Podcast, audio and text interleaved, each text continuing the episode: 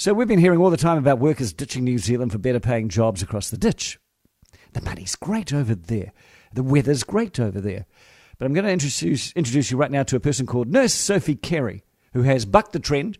She has moved here to work on the west coast of New Zealand, um, Greymouth.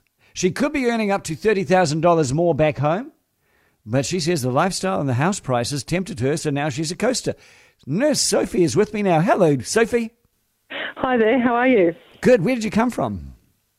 Um, I moved from Australia, from the top end of Australia in the Northern Territory, in a little spot called Katherine. It's about 20,000 people. Um, yeah, I was living and working up there with my partner who's uh, a Kiwi, and we moved back when uh, COVID happened and movement started to um, stop between the two countries. To go from the Northern Territory to the West Coast is a little bit of a change in climate. Correct. Um, but actually, now that I think about it, there's sort of within the work, um, there's lots of similarities uh, in terms of living and working remotely. Um, and yeah, the climate is different though, so just a bit greener and a bit cooler over here, um, which yeah, I've really come to enjoy. Yeah, I know. And a little bit wetter. Though that's not actually necessarily true this year. It's, it's very wet in, in Australia. So, um, the lifestyle and the house prices, is that what stacked up for you? Or was it just because the boy wanted to come home?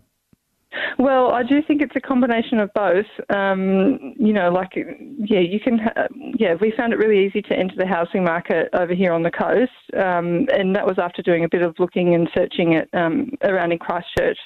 Um, yeah, a lot more affordable and, and a lot less stress trying to find um, a way to enter the property market over here. And I think also the point about lifestyle and um, work-life balance outside of work is was a huge draw card. And yeah, I guess you, we've got a very free, sort of stress-free, uh, relaxed and outdoorsy lifestyle over here outside of work. Hmm. But do yeah. you miss the money?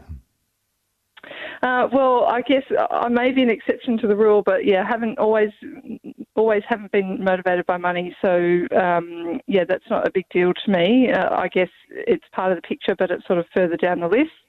Um, and yeah, I think the benefits of, of, what you get here on the coast outside of work really help um, balance that out. You mentioned earlier that much of uh, the work here seemed the same as the work that you were doing up in the Northern Territories, but you know uh, we are in a severe nursing shortage, particularly in areas like the coast and Greymouth, where you are. Uh, is that is that notable compared to where you were in in the Northern Territory? Is it worse here than there? No, I don't think so. I, I think Australia's having some of the similar uh, difficulty, difficulties keeping people in, in work and um, and keeping them happy in work, and it's you know that's on the tail end of a really tricky three years in health um, in healthcare, you know, with a background of working pretty hard normally um, with COVID thrown on top of that. And yeah, I don't think um, I don't think things are any easier over there at the moment from from what I hear in places that I've worked. Yeah. So, are you going to encourage others to do what you did?